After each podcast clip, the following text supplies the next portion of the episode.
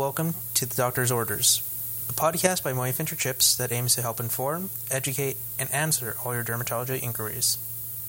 In today's episode, we will be covering Mohs surgery in greater detail with Mohs surgeon Dr. Jennifer Herrmann. So, Dr. Herrmann, can you start us off by telling us what Mohs surgery is? Such a great first question. Mohs surgery, also known as Mohs micrographic surgery, is a highly specialized technique used to completely remove skin cancers with the highest cure rates. It was developed by Dr. Frederick Mohs in the 1930s and has been modernized over time. We use direct microscopic examination of skin tissue and specialized marking techniques that allow us to precisely remove only the cancerous tissue while preserving as much healthy skin as possible. This minimizes scarring and it is especially useful when treating skin cancers located on the face, neck, ears, and hands. All right, so what kind of cancers can be treated with Mohs surgery? Is it limited to certain kinds of skin cancer? Most commonly, we treat basal cell carcinomas and squamous cell carcinomas, although some melanomas and other rarer forms of skin cancers can be treated with this technique as well. For small cancers, I typically remove or reserve Mohs surgery for those um, cancers that are on the head, neck, hands, breasts, genitals, lower legs, and feet. Skin is precious real estate in all of these areas, and Mohs allows me to remove only what I have to, so wounds after cancer removal are smaller. Smaller wounds then mean scars are smaller and the healing process is faster. So, what do patients need to know in order to prepare for Mohs surgery? Are they able to continue on with medications or supplements? And are they able to eat something before they come in on the day of Mohs surgery? Many patients ask about medications, and it's important to take all of your prescription medications, including blood thinners like Coumadin, Eliquis, and 325 milligrams of aspirin, the days before your surgery and the day of your surgery.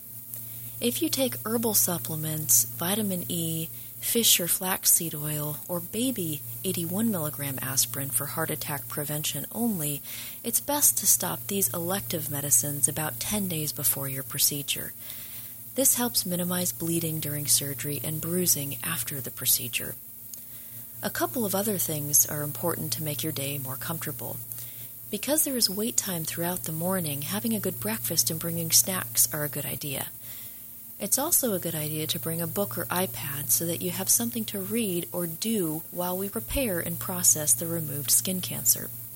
A sweater or light jacket can be helpful too if you tend to get cool in waiting rooms. What should patients expect, you know, when they actually come in to go ahead and go along with the procedure? Well, after you've checked in, we'll bring you back to one of our patient rooms where we'll make you comfortable in one of our reclining chairs. I will describe the process of Mohs to you, outline some basic risks and benefits, and answer any questions that you might have. Once we're ready to proceed, the first step is identifying your biopsy site. Using a mirror, we will locate this site together.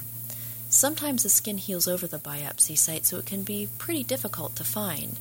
It's always a good idea to take a photo right after your biopsy so that we can easily identify the correct spot. So, what's the purpose of a biopsy, and what follows immediately after a biopsy? One question patients often ask is that if the biopsy site heals so well, is it really necessary to go through with the surgery? This is a really good question, and the answer is yes, surgery is most often still recommended. The biopsy was meant to sample the skin cancer, not treat it. Often there are cancer roots beneath the skin surface, like the bottom part of an iceberg underneath the water. If the cancer is not treated, it will continue to grow and grow, and when it finally resurfaces in the future, it may be much larger. Treating these cancers early maximizes the cure rate and minimizes your discomfort and scarring. So, after the biopsy site is located, the second step is adding numbing medication called lidocaine. I will do everything possible to make this as comfortable as possible, but you will feel a pinch when this is first added.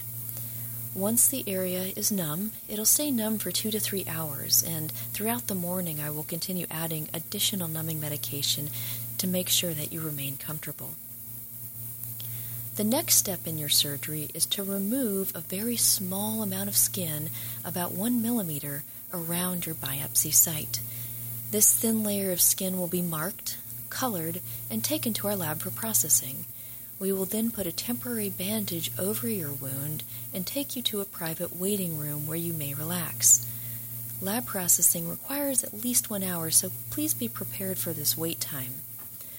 Once the piece of skin is ready, I will look very closely under the microscope to see if any cancer remains. I will examine 100% of the skin piece's edges and its base, which really allows me to determine if any cancer roots remain. If I see a root, we will bring you back into the treatment room and I will add additional numbing medicine and remove a sliver more of skin right where that root is. Sometimes we remove all the cancer in one try. Other times, a few more slivers or layers are needed to successfully remove all the cancer. I will take absolutely as little normal skin as I need to make sure all the cancer is gone. How long does Mohs surgery take? Because each time I take a sliver, it requires an hour to process the skin, it's hard to predict just how long the day may be. Because of this, we do ask you to prepare to stay the whole day so you don't feel like you need to rush to something later in the afternoon. Often patients leave our office by lunchtime or before, but occasionally we work um, into the late afternoon if a cancer surprises us. Once all of the cancer is removed, the next step is to discuss reconstruction options with you. Depending on the size of your surgical wound and its location, sometimes wounds may be left to heal on their own by nature, or sometimes I recommend stitching them closed. I will discuss all the options with you, and together we will come up with the best plan for you. If we decide on reconstruction, we will do this on the same day as your Mohs surgery so it's more convenient for you. Your wound will then be bandaged, and you will be given detailed instructions on how to care for your surgical site. Well, since Mohs is the removal of cancerous skin, should patients be concerned about pain of any sorts post surgery? That's another very common question I get. Most patients don't have severe pain after surgery. Mild to moderate discomfort over the first 24 to 48 hours is normal, and we recommend extra strength Tylenol taken as described on the box, usually one to two tablets every four to six hours. It's best to avoid anti inflammatories like Advil, Motrin, and Aleve, or aspirin containing products because these can make you bleed and bruise more. Icing around the surgical site for the first couple of days after surgery can also be helpful to decrease swelling. After your surgery, I will see you back in follow up to make certain that your wound is healing appropriately, and I will do everything possible to maximize your cosmetic and functional results. The wound healing process is amazing, but it progresses slowly and steadily, so results will continue to improve with time. If you have additional questions or concerns, you can ask these at any time. My goal is to make your Mohs surgery as comfortable as it possibly can be. Well, thank you for coming on to the show, Dr. Herrmann. It was a pleasure having you. And while that's all for today's episode, we thank you for listening and ask you to join us again next time. And if you have any questions or would like to request a topic, send us a message via our Twitter at MSC Dermatology or our Facebook page at facebook.com slash rodeoderm.